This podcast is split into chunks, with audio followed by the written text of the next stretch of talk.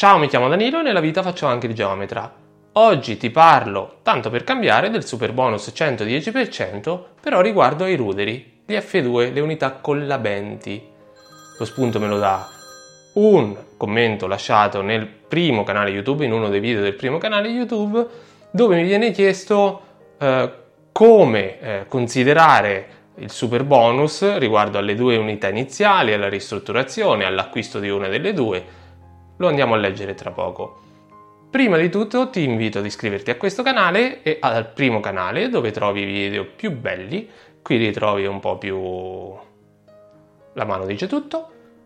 E iscriviti alla newsletter del sito, così ricevi gli articoli che sono riferiti ai video del primo canale e puoi scaricare dei modelli che sono molto utili per la questione detrazioni ma anche altro. Andiamo quindi a leggere il commento e quindi la domanda. Ho un rudere categoria F2 con vecchia stufa a legna e un secondo, stessa categoria, adiacente al mio, da acquistare prossimamente. Quindi ha un rudere e di fianco attaccato c'è un altro rudere che vuole acquistare. È mia intenzione di accorpare i due fabbricati per fare una villetta prima casa, demolendo e ricostruendo, usufruendo del super sisma bonus e eco bonus 110. Questi ultimi sono da moltiplicare per 2? Per l'acquisto del secondo rudere, c'è qualche agevolazione? Rispondiamo subito all'ultima delle domande che mi hai fatto e che può essere, diciamo, utile. No, non c'è nessuna agevolazione per quanto riguarda l'acquisto ai fini prima casa di una categoria F2. Ci ho fatto anche un video sul primo canale, se non sbaglio, sì, sul primo canale, dove verificavo, approfondivo attraverso una risposta dell'agenzia proprio questo punto, cioè che non è possibile applicare le agevolazioni prima casa sull'acquisto di ruderi di categoria F2 per svariati motivi. Se vuoi approfondire, vallo a vedere, basta fare una piccola ricerca nel canale su YouTube.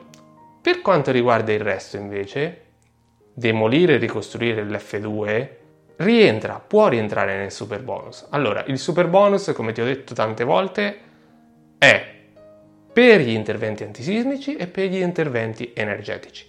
Per gli interventi antisismici il vincolo principale è che l'edificio sia ubicato in una delle tre zone sismiche. Per gli interventi energetici il primo vincolo è che ci sia un impianto di riscaldamento. Ora è stato ridefinito la definizione di impianto termico e la puoi trovare nel sito dell'Enea e a quanto pare anche le stufe e i camini vengono considerati come impianto esistente. Però sui ruderi è un'applicazione molto dipende da come sta il rudere. Allora, prima di tutto, per demolire e ricostruire un rudere è necessario che sia definibile il suo volume in qualsiasi modo, o che c'è ancora sul posto, o che venga ricostruito da documenti precedenti. Fatto questo, lo puoi demolire e ricostruire anche con sagoma e sedime diverso, mentre il volume per ora l'agenzia dichiara sempre che deve essere lo stesso. Se tu privato demolisci e ricostruisci usufruendo delle detrazioni, non parliamo solo del super bonus, per poterne usufruire deve essere ristrutturazione, per poter essere ristrutturazione deve mantenere la stessa volumetria, anche se ci sono state recenti modifiche che però sono ancora da assorbire, date delle recenti modifiche del decreto semplificazioni. Quindi il super bonus è applicabile col sisma bonus, cioè con un tetto massimo di 96.000 euro per il numero delle unità immobiliari per 2? Probabilmente sì, con molta probabilità sì, perché le unità immobiliari che contano sono quelle prima dell'intervento. Nel tuo caso, 2 unità immobiliari prima di accorparle. Quindi in teoria il super bonus è applicabile per la prima e per la seconda, anche perché per il sisma bonus non c'è un limite di unità, Mentre per l'ecobonus, se è applicabile nel tuo caso, cioè se l'impianto è riconosciuto, quindi devi farlo valutare ad un termotecnico che faccia l'APE prima o una simulazione che verifichi, cioè anche in base allo stato dell'immobile, se è fattibile l'APE, verifichi che sia, quale classe energetica sia e se è possibile determinarne la classe, quindi se è un impianto effettivamente riconosciuto dalla normativa. Al di là di questo, per il superbonus, per la parte energetica, c'è il limite di 2 unità. Ora, c'è la nuova definizione da parte dell'Agenzia delle Entrate con la nuova circolare che non determina il fatto che non si può applicare il superbonus sulle parti comuni agli edifici anche con più unità distintamente cadastate ma di un'unica proprietà, come sarebbe questo caso nello specifico dopo l'acquisto. Che cosa significa? Significa che lo devo trattare come un'unica unità immobiliare, anche se ha 2 unità distinte? Oppure significa che posso applicare il superbonus per una e per l'altra, come ad esempio per gli interventi trainanti 50.000 euro per il cappotto di una unità e 50.000 euro per il cappotto per l'altra unità, come se fossero unità indipendenti, funzionalmente indipendenti, come quelle che abbiamo imparato a distinguere degli appartamenti inseriti in edifici plurifamiliari che hanno degli ingressi indipendenti. Quindi bisogna considerarlo in questo modo? In questo caso quindi le 2 unità concorrono al limite massimo, ma vengono accorpate. Come viene considerato? Non ho una risposta precisa purtroppo. Può essere moltiplicato per 2 il limite di 50.000 o di 30.000 della sostituzione dell'impianto di riscaldamento? Con molta probabilità no. Dovrà essere considerato come un unico edificio. Finora l'Agenzia per le detrazioni ha sempre considerato le unità precedenti. Però in questo caso si creerebbe una unica unità alla fine, quindi la sostituzione dei 2 impianti si andrebbe a crearne uno solo.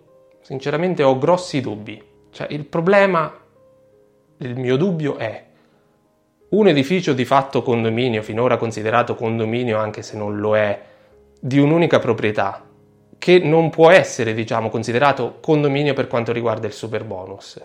È chiaro che non bisogna applicare quindi le regole del superbonus, cioè il cappotto moltiplicabile per il numero delle unità con tetti massimi minori e la sostituzione dell'impianto però in quel caso centralizzato per il numero delle unità sempre con tetti massimi minori. Questi interventi non devono essere considerati. Il punto sta, dovrà essere considerato come un'unica unità, e mi sembra molto strano, o come più unità singole, come ad esempio più villette o più unità unifamiliari. Se ad esempio nel tuo caso hai 2 F2 o fossero stati anche 2 A2, cioè 2 abitazioni, come verrebbero considerate?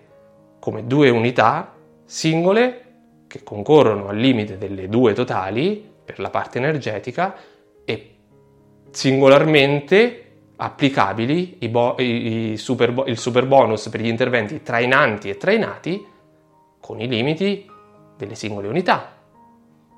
Immagino sia così.